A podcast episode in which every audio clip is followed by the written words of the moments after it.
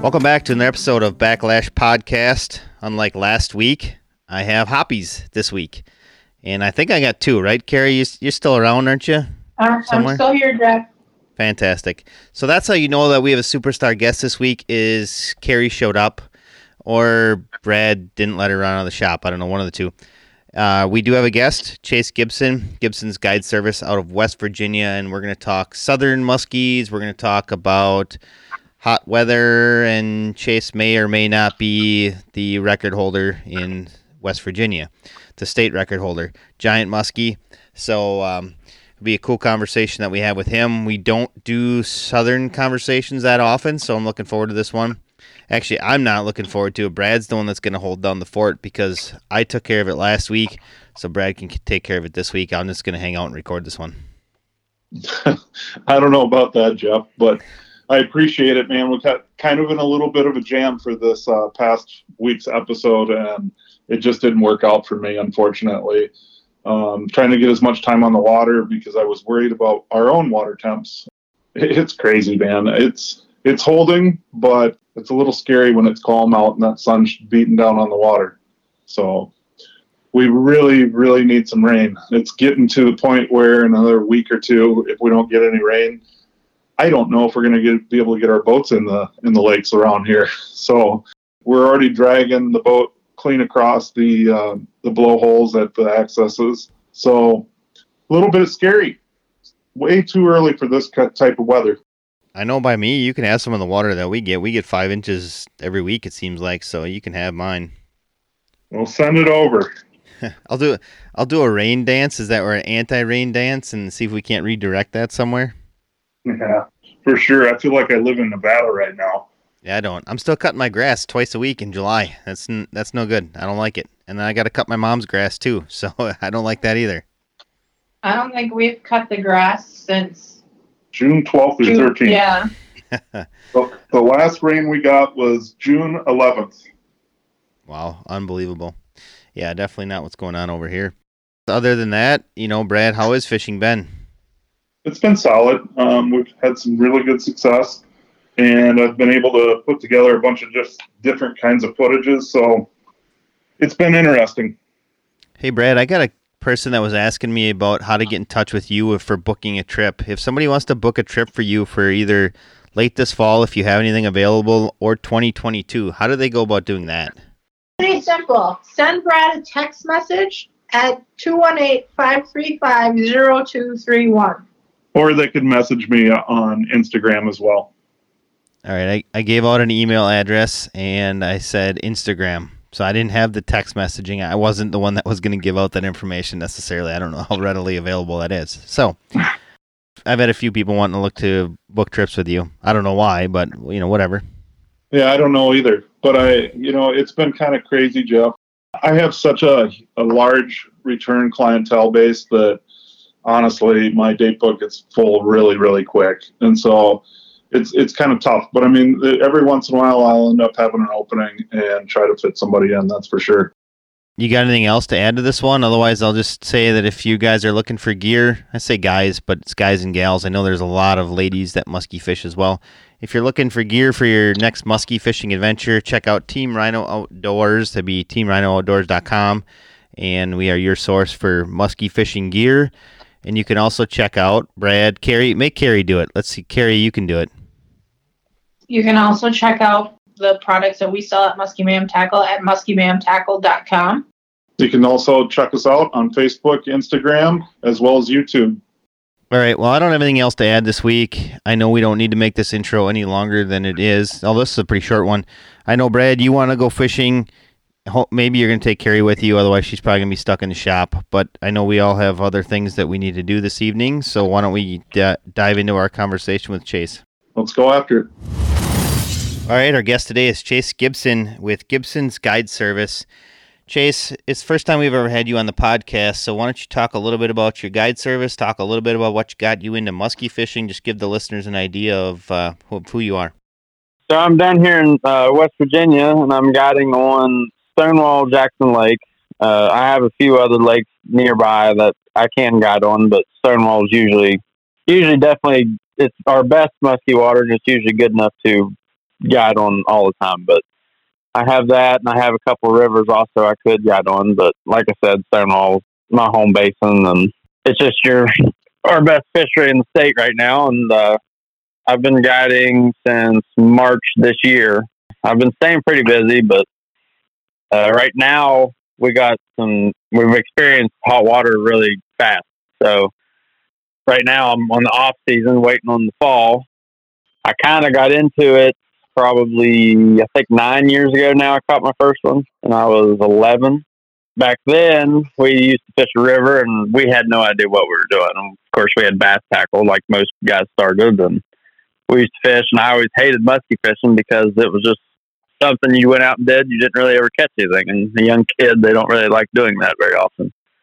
And uh, finally, we got to a real good hole. My dad woke me up actually from a nap and said, "Hey, you should probably start casting. It's a good place." And I started casting. And I took my first fish ever, caught it, and I've been hooked since. And I was extremely shooken up from catching that fish, and I have thought about muskies ever since. I think you've uh, you've elevated quickly the way it sounds to me. Yeah, well, I've devoted like all of my high school life, and a lot of my friends were going out and hanging out and partying. I was usually out on the lake ninety five percent of the time. so I, I devoted a ton of my life to it. Missed out a lot of stuff, but I don't really regret any of it. To be honest with you. That's awesome. That's super awesome. What uh, year was it that you kind of got into this whole sport, Chase? So 2000 or yeah, 2010, 2011. I think it's 2011 actually. Okay. It sounds like your fisheries down there have really kind of taken off as well. I mean, when were when were the fish introduced down that way? I'm pretty sure we've always had some native streams and stuff, but in the lakes, I honestly, I think Stonewall. I'm pretty sure they were introduced in Stonewall in like the late '80s, early '90s. Stonewall was dammed up. Well, Stonewall was created in the 70s, I believe. And the earliest muskie that I know of being caught out of there was like early 90s. But I think they were introduced a little bit before that. We don't really have a great stocking program like a lot like Ohio and Pennsylvania. Well, I, I think it is great, but we don't get quite as much numbers as a lot of lakes. So we have a Stonewall 2,700 acres, and we get probably on an average of 250, 350 fish, somewhere in there every year. And what it's created is a good thing. It's created more of a trophy fishery than anything. And I'm not saying it's a low density, it's a very high density lake, but it's got some really, really quality fish in it right now. And it, I mean, it's it's chock full of fish, but it's unbelievable the amount of 45 plus inch fish in that lake right now. Are they trying to stock uh, the native fish, or are they um, bringing bringing in different strains from different states? Most of ours are like Ohio strain or Ohio River strain. We have Ohio River strain, Middle Island Creek strain, and that Middle Island Creek is a river that's in West Virginia and it's always had muskies. They're native to it, so they're kind of trying to keep that strain alive. And then we've also have a couple of chautauquas, but we haven't had we haven't stocked chautauquas in probably ten years. Well, the, the beauty of that, those strains that you're talking about, I mean, they produce some pretty big fish, that's for sure. Yeah. Recently, it's not so much, but when I first started fishing Stonewall and I would contact mid to upper 40 inch fish, almost all of them seem to be chautauquas because the chautauqua is just so dark gold and barred up, and you can just tell right away. But anymore, we're getting a lot more of the, they're either the Middle Island or the Ohio strains that are growing to the 50 inch mark. So the Chautauquas are kind of dying off, and those ones are taking charge, and they're just unbelievably getting big fast. Another thing to note on it Stonewall, nine years ago, they introduced shad. So it didn't used to have shad in it. It always had a ton of crappie and bluegill, but now it's got an enormous population of shad, and that's that's really why they're really taking off now. Waters down there had shad though, didn't they? I mean, that isn't that generally your your true forage? Uh, not really here. Like Kentucky, a, a, ton of lakes and stuff I've been on down there have shad, but or West Virginia, not so much. Like uh, the Burnsville, where the state record came from, there's not a huge population of shad in there, even if there is shad in there. I've heard they're in there, but I've honestly never seen them. But if they're in there, there's not very many. It's nothing like Stonewall. But there's a couple Mhm. other lakes in the state that really don't have a population of muskie that do have shad, but Stonewall's really the only one that's got tons of shad and tons of muskies. Makes sense. Makes sense. I, I just always, I guess, when I assume, I make the assumption, you know, when you go down south, that most of those bodies of water have shad. So that's Yeah, uh, well, probably more more the deal, you know. Yeah, well, most, most of the southern reservoirs I've been on and heard about, they're all completely shad based, which we are now, but we used to not be. Jeff, have you've been down the. Uh, were you in Virginia or West Virginia? Weren't you down there fishing at one point? No, Pennsylvania and Ohio. Oh, okay. I was thinking you'd made it down that way. No, I want to. Definitely on my list. Chase, what's the fishing pressure like down there? Uh, it's definitely exploded in the past couple of years.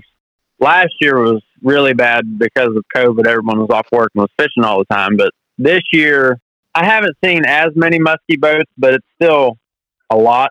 But it's probably nothing like I'm not sure what you guys experienced, but I would say a heavy musky fish weekend where there's a lot of musky fishermen. I would say probably 30, 30 musky boats on the entire lake, which is only a 2,700 acre lake, but that's generally about the max, I would say.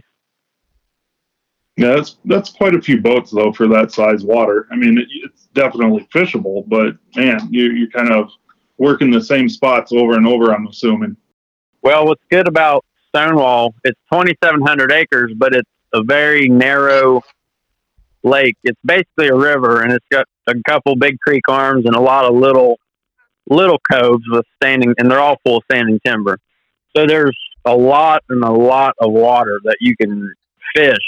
So you can get away from people and not see anyone all day, really, in a couple areas. So it's a it's only 2,700 acres, but it's still a very big lake, if that makes any sense. It's just very narrow and has a lot of shoreline. Yeah, that, that makes perfect sense. You you mentioned wood. What other types of structure are you actually working down there?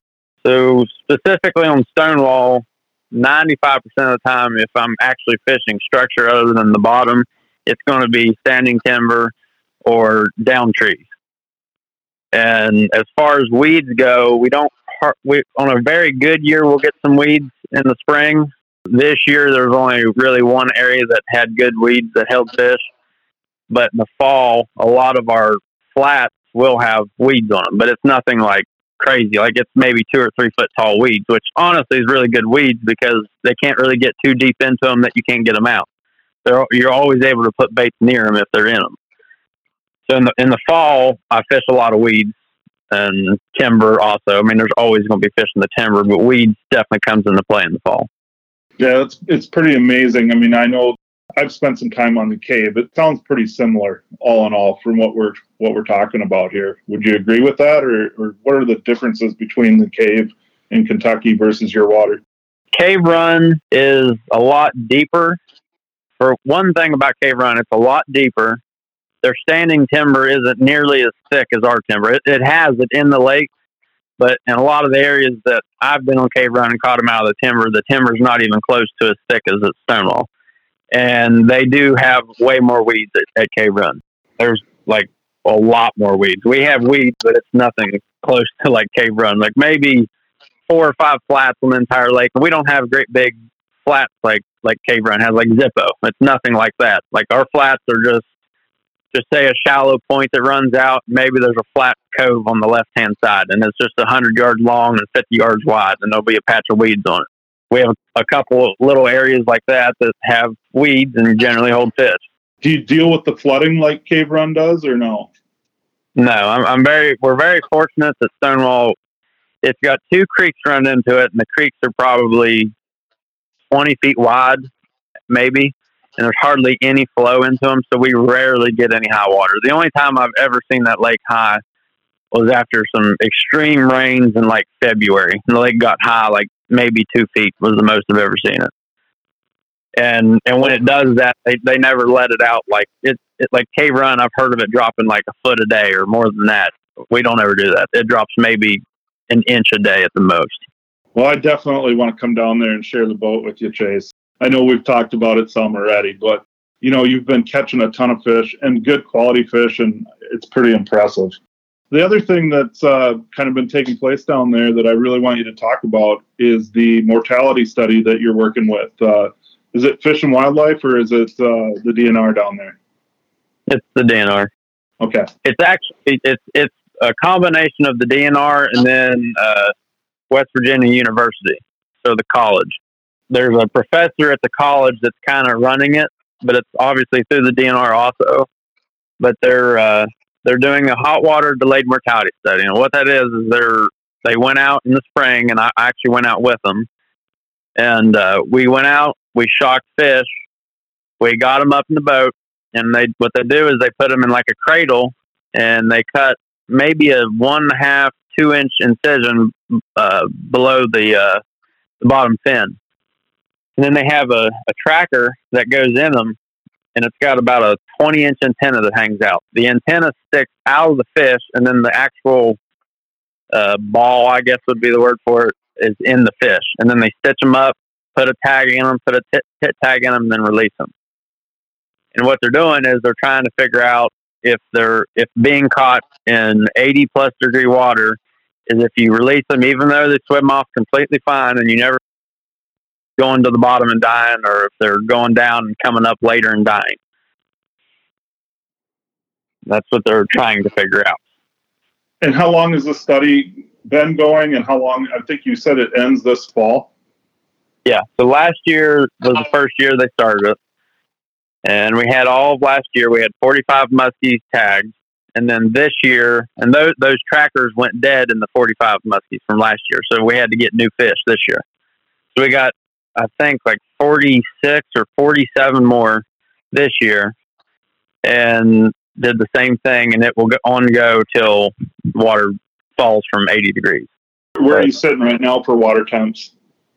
Mm, I was on the lake today bass fishing, and the surface was 86, I believe, and probably a foot and a half, two foot down was like 83. Okay. So, I mean, you're in that danger stages. What have they told you about oxygen levels? I mean, when the water temp is that warm, where is the best oxygen level in that system? It's different all over the lake. Most of the lake, and, and this year our thermocline has uh, right now it's probably developed, but we haven't tracked since. I haven't been out with them since last Friday, I believe. But as of last Friday, it was starting to develop pretty good. But about 15 foot is what last year's was. About 15 and a half foot was the thermocline. Everything below that, I don't know the exact percentages or whatever, but it didn't have good oxygen for muskies. So every muskie in the lake almost was like either 12 to 15 foot deep, right above, the, as close as they could get to that hot or that unoxygenated water, because that's where the coolest water was, because it's obviously deeper. So most of them did that, but there was some fish in a couple other areas where the thermocline for some reason was shallower and they couldn't get any deeper than just say like eight feet. And there's a couple areas like that on the lake, but most of them are all down deep. And generally, I believe last year when we got into the dog days of summer, like 15 foot down was still like 74 degrees, I think. Yeah, 74 degree water temps. You're actually out there and you're actually trying to catch these fish. What takes place with those fish, Chase? I mean, uh, say you catch one in 15 feet or less versus one that's out, you know, just cruising in the open basin or whatever. Can you give me any descriptions on what you guys are seeing in that study? So last year, like I said, there were 45 tags. Last year during the hot water period, which was from like mm, I think the mid mid June to late September, there was only six or no, there's only ten muskies caught during that period that had trackers in them. We had one for sure die, another one that was a possible death, but we I'm not sure if he's confirmed it yet. Those ten of them were caught. Six of them were in my boat, so I, I know exactly what those fish went through that that were in my boat. I got to watch it from cat from catch to release, and most of them. Uh, last year, I handled most of them, and being experienced and fooling and have fooled with lots of muskies and never wanting to see them die, I was extremely fast with them, faster than I normally would be with them, and did everything very fast. Released it, got it back in the water as fast as I could, and they definitely you could definitely tell it was really hard on them. But like I said, we only had two two one definite mortality and one possible. So this year, the boy that goes out tracking with me, he's not he's caught a couple muskies, but not very many. So I'm letting him handle everything. As soon as I get in the net, he's unhooking them, picking them up for a picture, putting them on the bump board, and releasing them. And we're actually trying to keep a timer on that. So as soon as they hit the net, one of us hits a stopwatch button, and we're measuring how long, or we're timing how long it was in the net, how long we picked it up out of the water, and then we put it back in the water, start another lap, and then we tell how long it took for it to actually go out of sight. So this year we're getting we're doing a little bit better. Uh, I would say we're getting a little bit more detailed information as far as holding out of the water, and we're trying to get the fight time. But I'm sure you probably can understand how hard that is. But so far, I've caught six or seven, I think seven muskies this year in the study. None of mine have died yet, but there's four that I've caught recently that we haven't got to confirm yet. But there was one fish caught by a crappie fisherman. He caught it on light, like an ultralight rod or something. So you can imagine how long that took. And that fish actually died. And another thing I would like to note is the ones we went out one day and we caught four, four of the study fish. During that time, there was no thermocline yet. The water was 80, but there was still plenty of oxygen throughout the entire water column. So really, even though the water's 80, it's really not that hard on them, if that makes sense. Right now, the past four I've caught, and from now on through the summer is when they're really probably going to die if they're going to die. I'm curious, how are you confirming that the fish actually died? I mean, obviously you have that monitor in them. How are you trying to? Are you following them for a bit after you catch them, or coming back out uh, like two days later? Or I mean, what what is the delayed mortality rate? You know what I mean? What day is it? Do they know? I don't think he has a, a number for that. No, but he. What happens? We release them, and then we move on to the next one and try to get another one. And then he has to go out, I think, once or twice a week, every week, and he has to go out and track every fish's location and see where they're at. And if they end up being in the same spot for a couple months, it's, it's we're not going to know the results for a while because he's going to go out and track. And if they just never move, then he's going to count it as dead because it's on the bottom, the tracker's rotted out of it or whatever, and it's on the bottom of the lake. But a couple of them that we already know are dead is because we found them floating dead and they had the trackers in them. Makes sense.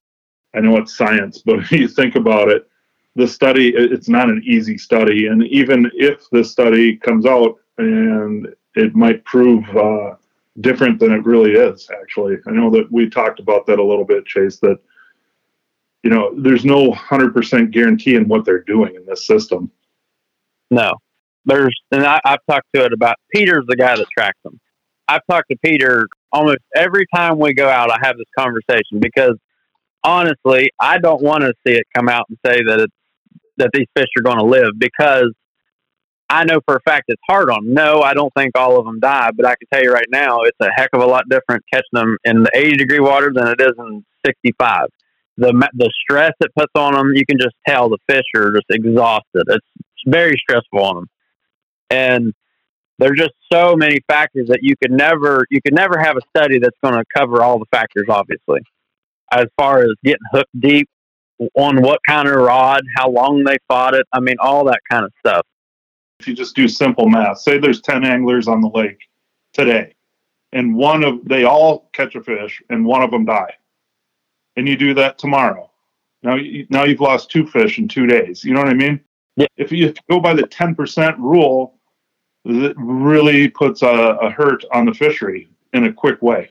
I agree. Oh, the other thing I was wanting to mention is that Stonewall last year, of all the hot water stuff I've always heard, is when the water gets 80, the dissolved oxygen at the surface of the lake is bad, meaning there's not much oxygen in the surface for whatever reason, and Stonewall may be a hidden gem that it's, it's different, or maybe we just had a really weird year last year. But the surface last year pretty much kept 100% oxygen all summer long for whatever reason. And the only place that there wasn't that much oxygen is below that thermocline, which all the fish are above it anyways. So really, and I, I would like to know if other lakes like Cave Run or Kincaid or your guys' lakes if they're different, if they have 100% oxygen at the surface also. And I don't know, like I said, I don't know if it was just a crazy year. We haven't really gotten the hotness yet uh, to figure out if it's still going to be the same pattern as last year. But last year we had great oxygen all the way up to like the mid August when it was absolutely horrible outside. And then it got down a little bit, but not bad.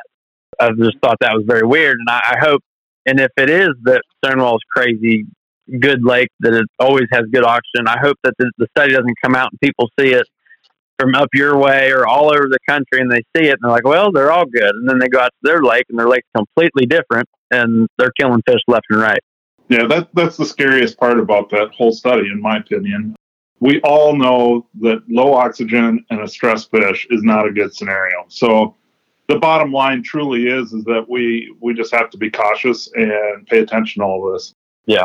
I truly believe even if the study does come out and it says that they are living, that they're only just like you said, ten percent die.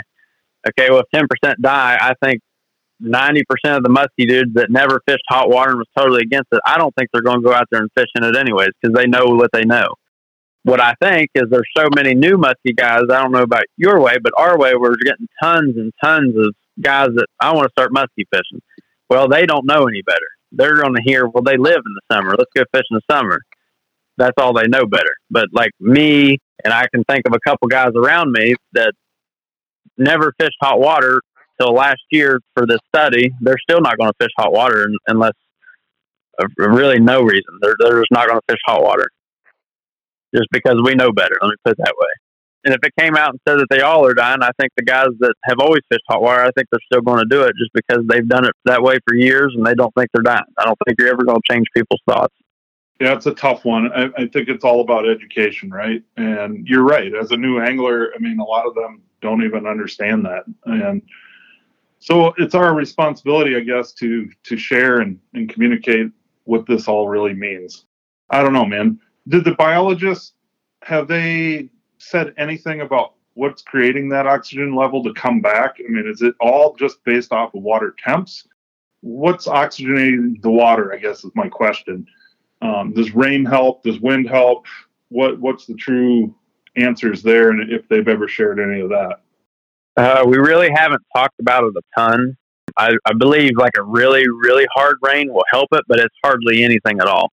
It's nothing like like I always thought. If you're out there and it, it comes pouring the rain down, the the water's going to be super oxygenated. It's not that case at all. We have measured that. That it doesn't help it hardly as hardly at all. Really, we don't really know why Stonewall was had great oxygen levels all last year. We have no idea why, and it makes no sense because the lake has like zero current zero current, zero weed. So why would it have oxygen? I have no idea. Uh, we we're still stumbled on that, but I'm curious to see if this year's the same way.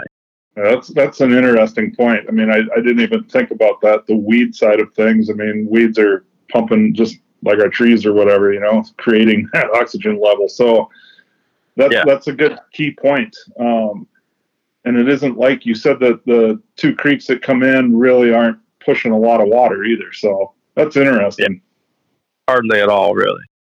I'm assuming the college is funding all of this, or is the state funding some of it too? Uh, the and another thing I didn't mention the, I, I believe the state. I think the the university's funding actually like buying the trackers and all that, and and paying Peter to go out and track. But I right now, last year so when you catch one of these hot water fish during this time period, you get fifty dollars. The they send you a check in the mail for fifty dollars for every one of them you catch. It's a reward. So last year when I got them, they were from the university. The, the checks were. Well, this year I got my checks, and they're from my Chapter Nine Muskies Inc. So I don't know what happened there. If the university just decided they didn't want to pay it anymore, or, or what happened, or if we just volunteered to pay it. But I plan on, uh, depending on how much, I, if I get enough, I'll probably just. Do, I'm, I actually talked to the biologist today, our our biologist for our district. I talked to him today about it. I'm probably just going to donate the money that I get from this study back into the stocking. That's what it's about too. You know, I it's so funny. Everybody always talks about how much money it costs for stocking and whatever. But I think all muskie anglers would jump at the opportunity to have more stocking. The money would be uh, there. 100%. And I don't think that differs in any state. I mean, we're all a bunch of crazy lunatics that love throwing big baits at uh, at muskies. So the more the merrier, right? Yep. And we're already used to spending our arm and leg in baits and boats and all that. So a little bit of money here and there to donate to actually using that stuff in the future would not hurt. Absolutely. Let's just move right into you catching the state record fish. It's pretty wild. It sounds like you maybe even called it like before the season, before you really got rolling, that you were going to get this done, and bang, it actually happened. So let's uh, let's listen to how that all kind of took place, Chase. So I, I knew our state record prior to this year was a 53 and a half inch fish, and the amount of fish that I'm seeing in Stonewall that is 50 inches plus is out of this world. So I, I've, I have call. I didn't call it that I was going to catch it, but I did call it that the state record is going to be broke very soon. And I, I it's just too easy to see that many fish and not believe that there's one bigger than a 53 and a half in the, our entire state. And they're going to, it's going to get caught if it's in there. So where I caught it is actually a lake 20 minutes south of Stonewall. And I was guiding on Stonewall pretty regularly at this point, And I had a day off and a friend of mine from Pennsylvania, Frank Korupski, texted me and asked me if I want to go fishing. And I said, yeah, sure. And uh, I talked him into going to Burnsville because I'm I don't know a ton about Burnsville. I know enough to fish it, but I don't fish it very often because I usually have to drive past Stonewall to go to Burnsville, and that's very hard for me to do. so, but I knew there was giant fish in there. It's a very low density lake, but the ones that are in there are huge, obviously. But we got fishing that morning, and I just pulled into a cove and started casting some standing timber with a I was throwing a, like a shum shum, I think. And uh, water temps were like 62, 63. So they, and at Stonewall at least, they were just getting ready to, like, most fish were coming off spawn and we're starting to get on the timber. So I just used that knowledge to towards Burnsville. I started throwing the shum and noticed on uh, my down imaging and Panoptix that most of the bait was out near the creek channel and like about 12 foot down. We were in about 22, 23 foot of water, and most of the bait was 8 to 12 foot down. So I switched over to a dying dog and just started chucking it right along that creek channel as much as I could in that timber. And I was just pulling it along and rod loaded up. I set the hook, fish came to the surface, and I knew it was over 50, but I had no idea it was anywhere near that, that size and uh, she ran straight to the boat, almost wrapped around a tree. It was super hectic. And Frank was ready with the net on the other side when she got to the other side of the boat, and we scooped her right up, and it was it was perfect. I went to unhook her, and she had one hook in the corner of her jaw. The back hook was just barely in the corner of her. I got the pliers and barely put any pressure on it, and it popped right out. As soon as we got in the net, I'm just looking at it, and I could, I knew it was 50, but I obviously not going to call that it's like a 55 inch fish because I've never seen anything even close to that big. And Frank immediately said, dude, that's a 55. And I said, you've never seen a 55. There's no way it's a 55. and so we get everything ready, get the bump board set up, and he's holding the camera. And I pick her up, I put her on the bump, and I uh, forked the tail, and I seen 54. And then with a forked tail and an open jaw, she was 54 and three quarter. And at this point, it's still not registering in my head.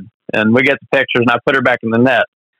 And I told Frank, I was like, that's a new state record. And I was like, we got to call someone. And what's fortunate about us, I don't know how your guys' work, but we have a length and a weight record. Our length, our weight record's like 49 pounds.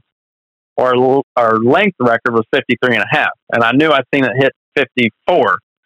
But when I put in her net, like I said, it still didn't register. I said, I'm going to call them and see if they'll come out. And then I was kind of debating on not, I didn't want the fish to die or anything, even though it was only 62 degrees. I just knew it might taken a long time. And I was just sitting there telling Frank, I was like, Frank, I, I don't know if it's worth chancing it. It's only a quarter inch past it. He said, What's your state record? And I said, 53 and a half. He said, chase, it's almost an entire inch above it. And then it registered. Well, I called the DNR, one of the biologists, the assistant biologist, Aaron Yeager, and I told him what I had. And he said, Well, I'm, I can't promise you how long it's going to take, but I'll try to get there as soon as I can. I explained to him where I was, and they brought a boat out with certified scales, a certified measuring board.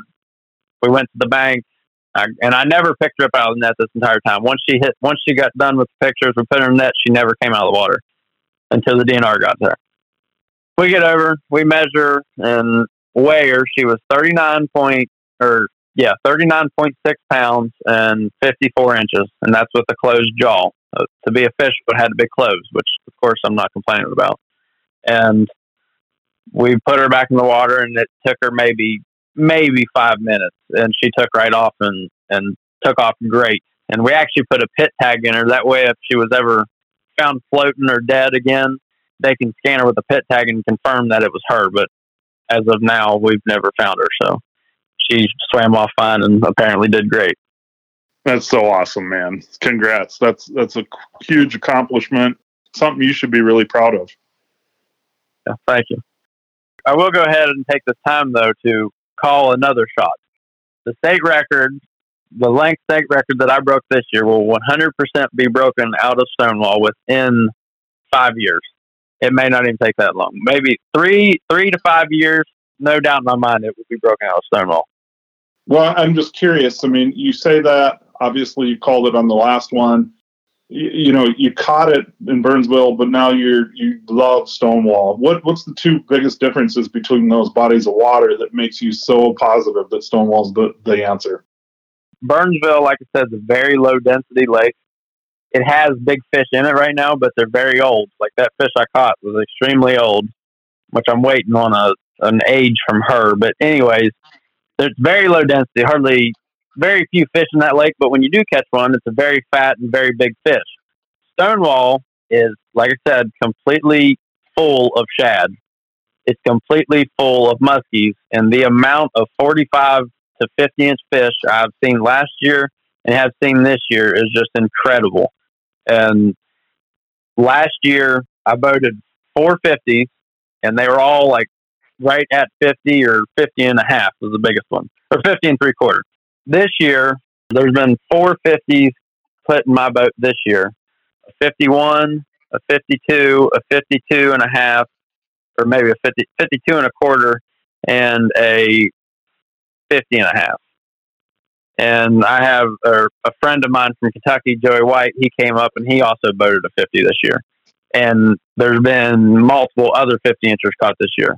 So they're last year they were right at 50. This year they're at 51, 52s.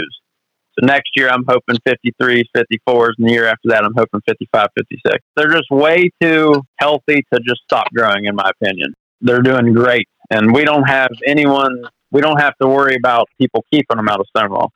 Stonewall is very special, and they've made it to where it's a trophy lake. The minimum size you're allowed to keep a muskie out of Stonewall is 52 inches. That definitely helps with us growing 50 inch plus fish.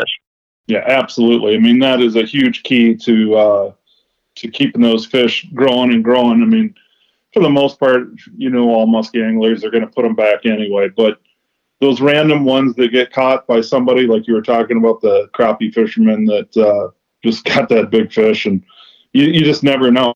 It's always a good feeling to know that uh, the whole fishery is being protected. Yeah.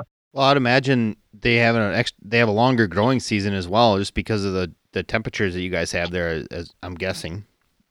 Yeah, well, I'm sure they do. Like one very interesting thing, and they actually they gave me a pit tag reader last year. So all fish, really 40 and under, about not every single one of them, but 80 to 90 percent of them have pit tags in them.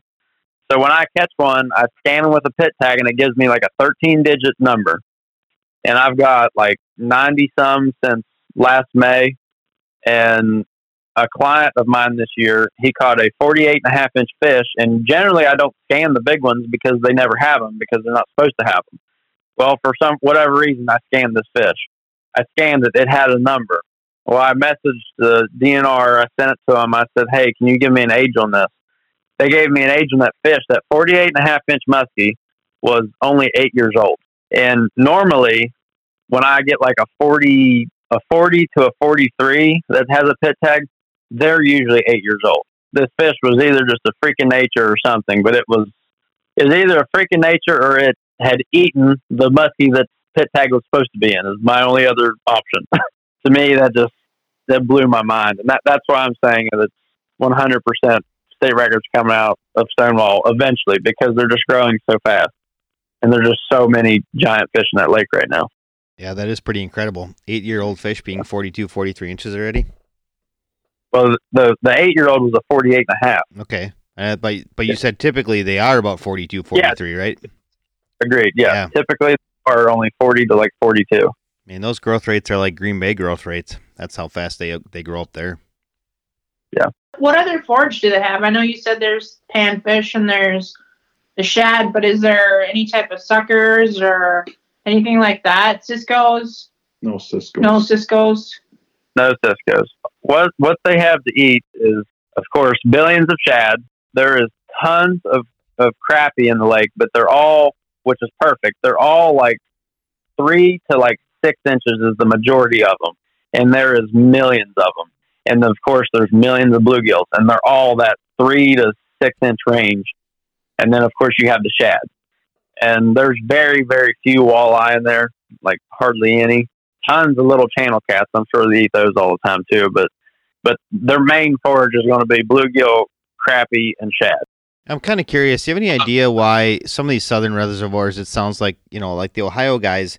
Seems like they struggle to get a 34 inch fish, but then you know, you guys are. It seems like in Stonewall, especially, you're not having a very difficult time finding 40 inch fish. Like, why would there be so much difference? I guess between the two fisheries. Do you have any idea?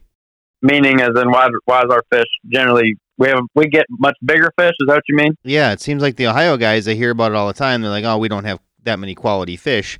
You know, you guys aren't that far from Ohio, and it sounds like you're you have no problems finding quality fish by you. Okay, so last last week or the week before, I was in Ohio, and I was fishing on West Branch Reservoir, and we went up there, and it was my first time ever being in Ohio, and it's the exact same acreage lake as Stonewall. It's like 50 acres, smaller or bigger. I can't remember exactly, but it's basically the exact same size, and we caught a load of fish up there, and almost every single one of them was 37 to 43 we caught three fish that were bigger than 43 and it was a 45 a 47 and a 47 and a half. But most of them were 43 to 37 and most of the guys i talked on the lake two on the lake had said that most of the fish are exactly that range and it's been like that forever. So i fished a ohio husky muskie tournament while i was up there because i was up there and i just decided to enter it well i ended up winning it with eight fish and got big fish and I was talking to the director of the tournament about their stocking, and he said they stock one muskie per acre minimum on that lake. So they're getting 2,700 muskies a year at least. And five years ago, for two years in a row, I believe is what he said, they double stocked it. So they're stocking 2,700 fish a year generally, most on most years. Every year they get at least that many. Like I said, Stonewall in one year, on a good year, we get more than 300. So generally, in the past 10 years, it's 150 to 450 is the most we've ever got is 450. So I think they overstocked their lakes, and most Ohio lakes that I've talked to guys, there's a couple that they get 50 inches out of there, but it's it's nothing compared to the numbers of, of 50 inch class fish we get out of Stonewall. They have a lot more fish, but they're not 45 plus is a lot more rare. Stonewall, we have a lot of fish and we have a lot of 45 to 50 inches. And it, it's crazy to think about that they're stocking 2,700 and we're only stocking 200. And I mean, I've seen a big difference in the amount of fish on the lake, but it really wasn't that crazy. Like it's unbelievable to me that Stonewall has that many fish in it by that low of a number stocking compared to how high their number stocking is. It, it really wasn't that big of a difference to me. And there was definitely more, but it wasn't a, a giant difference. And I would say a lot of that has to do with Stonewall, like I said, is protected with a 52 inch minimum. They're never getting kept out of there. Yeah, bass guy will kill them here and there because they complain about the bass, but they're not really getting sought after to eat ever. So they basically live their whole lives, live till they're old enough to die, other than getting accidentally caught in the summer or a bass fisherman killing them or something like that. That that's what I think it is. I mean, I'm sure you fish farm ponds and you go to a farm pond and you catch. You'll have one pond, you'll catch three or four or five pounders and maybe a couple small fish. And then you go to the other pond, every bass you catch is a 12 incher. It's the same thing. There's just too many bass in it.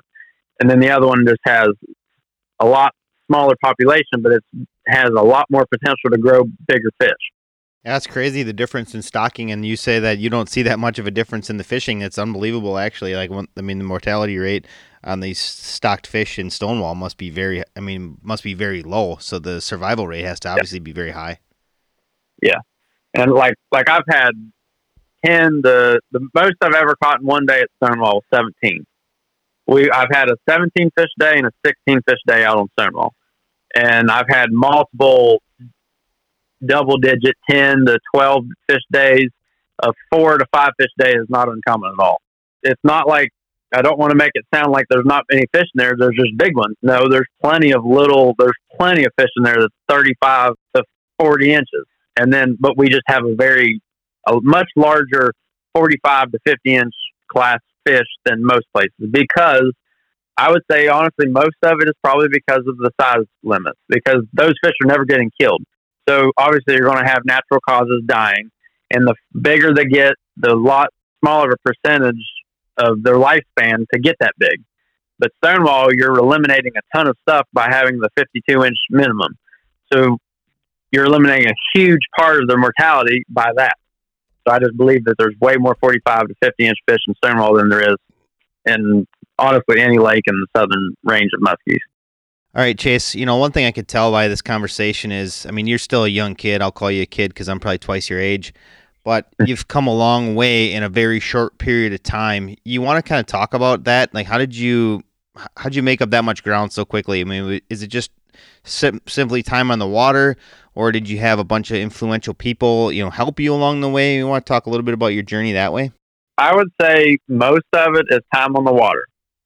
Most of it is time on the water, and then I had a very select few people that I would take advice from and would try to use on Stonewall. This person in specific is Joey White from Kentucky. I became friends. I went down with him when I was very young, and he guided me on Stonewall, and I've just always have been friends with him since because ever since that day, I just thought he was the man, and would text him and ask him all every question I've ever had muskie fishing that went straight to Joey, and he would answer, and he's helped me a ton with everything. Now, there's a lot of stuff that he's told me to do that they do on Cave Run, and I've tried at Stonewall, and it just simply does not happen for whatever reason. I have no idea. But he's definitely been the most influential, but I've definitely had a lot of peers but as far as figuring out Stonewall, figuring out where the fish are, where they move, where's the best time of year to be to catch a big fish, it's been 90% of me putting the time on the water. I'm, I'm out there from literally as soon as the ice dethaws, I'm out there till it, till it freezes back up in the winter. I, I've broke ice in my boat many of days. I've been out there in thunderstorms all the time. And if I'm not there muskie fishing, if in the summertime, I'm still on the lake because I go bass fishing. And I've learned a lot from bass fishing out there for muskies by seeing them or marking where the bait's at, stuff like that. Just time on the water. And I've just, I don't know, it's just always been a dream of mine to absolutely, one, be a guide, and two, make a living at doing what I'm wanting to do in my life, and that's fishing. So I knew if I had the drive to do it, had the confidence to sit there and figure something out, it would work out. And it's I've just that's been a priority in my life is muskie fishing, and it's always going to be that way. So just a lot of time on the water and, and really good people to bounce questions off of. You know, one other question Brad likes to talk about all the time is electronics. Like, how important is that to your success on the water? It's very good now.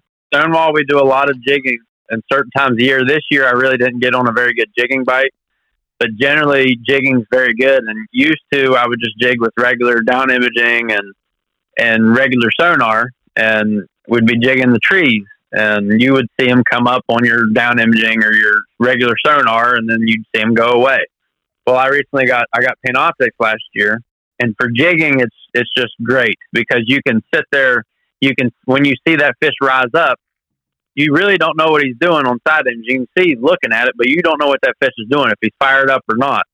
So now I have Panoptix when I'm jigging, I can see if that fish likes it when I do a hard rip, or if I'm doing slow rips, or if he wants it dead sticking, anything. I can tell if he wants it up higher in the water column. It's amazing how different each fish is on certain times of day.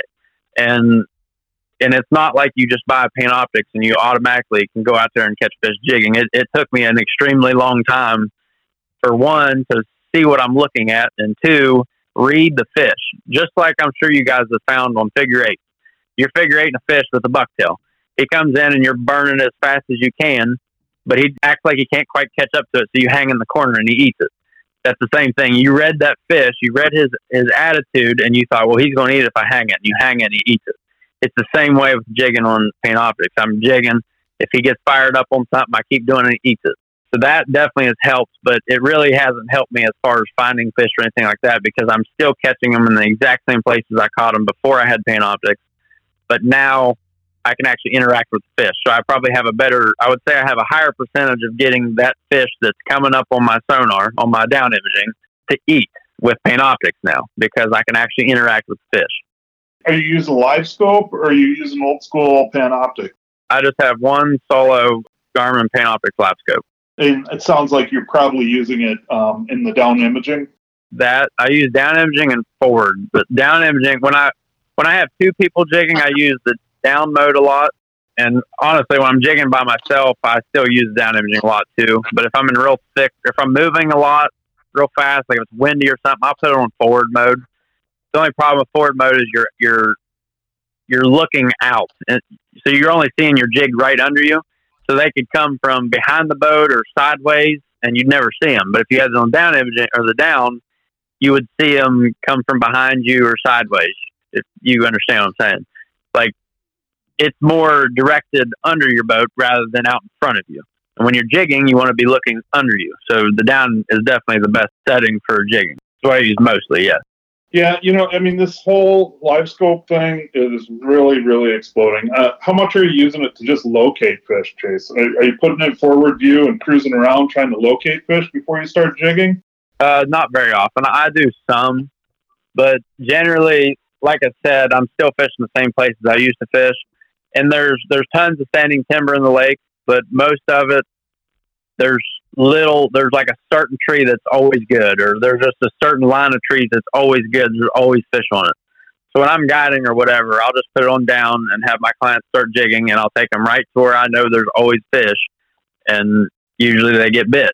What i have done with it as far as looking is trolling when i'm trolling i'll put it in forward mode mode and a lot of people point it back to look at their their bait. But what i like to do with it and this is really only for like suspended fish. I'll put it in forward mode and just have it out there, just say 40 or 50 feet in front of me. And I'll be watching on forward mode in front of the boat. And that way, when I see a fish, and after you look at it so long, you can kind of pick up, like if you're just barely picking up, you can tell if it's to the left or to the right. So if, if I'm picking up that fish, I'll try to drive directly over top of it. Or if I've had days where I'm out there trolling and I see that the boat, they're kind of being spooky to the boat a little bit. So I'll try to get my planer board rod to swing over and hit that fish if I'm lucky enough to do that. Now, I don't do this very often because it's pretty hard to do because your angle is only 15 degrees. But when I do see a fish on it, I'll try to swing the boat over to where I can hit my baits right along that fish. Sometimes it works, sometimes it doesn't. It is very helpful with trolling, though, as in seeing where the bait's at. Um, one thing I've definitely noticed with it is when I have because it's on the front of my boat. On down imaging, if you just say you drive over a ball of shad, on your down imaging on Panoptix, it'll be just say a line at ten feet, whereas where all the shad is. They're all at right at ten to twelve foot. But when you run over those shad, shad are much smaller and they get scared a lot easier. They dive as soon as your boat go, goes over top of them. They dive. So on down, if you didn't have Panoptix, on down imaging, it looks like they're like 12 to 15. So I've, I've noticed that for sure. So in reality, instead of being 12 to 15, they're really right at 10. So if you just had down imaging, you would be running your baits probably below the muskies. And then with Panoptix, I would still be running them right at 10 foot. I would know that's where the bait's at, and I always try to run my baits right in the bait or right above it. That's definitely helped me with trolling because I never knew that, and I've never heard anyone talk about that, but that's definitely something I've found. Yeah, that's interesting. Do you uh, do you ever run it in perspective mode? I have not, but like I said, Stonewall really doesn't have that many flats. I plan on on playing around with it a little bit next spring. Uh, this year, where I was guiding, I, so many days there in pre-spawn, I didn't want to play around with it while I was guiding. I just did what I usually do. But I plan to to down or to play with it and see if it's any good. From what I've seen, I think it would be good, but I, I still think it would be hard to really see a lot. It, it's not the, really the same image. The little bit that I've been around it, you know, especially in deeper water chase, I think that's where perspective mode gets a little bit tricky. But I do yeah. think that there's there's probably some benefits to that whole thing. Uh, I've been around it a little bit. I've used it ice fishing as well, which is pretty interesting. I'm really anxious to see what Humminbird does with their um, their new live uh, mega. So we'll see what that's all about as well. I believe their cone angles are going to be a little bit different though than than like what Garmin's been producing. Garmin's got a narrow band and then a wide band in their transducer where I believe the bird one is going to be a cone shape, like a traditional cone shape transducer. So yeah. I don't know what that's going to do, but should be interesting. Yeah. I believe Garmin's is like 15 degrees. I believe Lowrance's is 10 degrees, so it's even narrower. And then, like Humminbird, like you said, I, I, I think I read the same thing. It's supposed to be a cone. So really, you'd be able to see more in that cone shooting out. So it honestly would probably be better as far as if you were like the trolling thing, like I was talking about. That would be a way better for that because that would be looking at a, a lot broader image than just a really tiny image that I could easily pass over a muskie and never see. Issue is going to be is the quality of the picture might not be as good, but once you learn what you're looking at, that's going to be the difference. Yeah, agreed.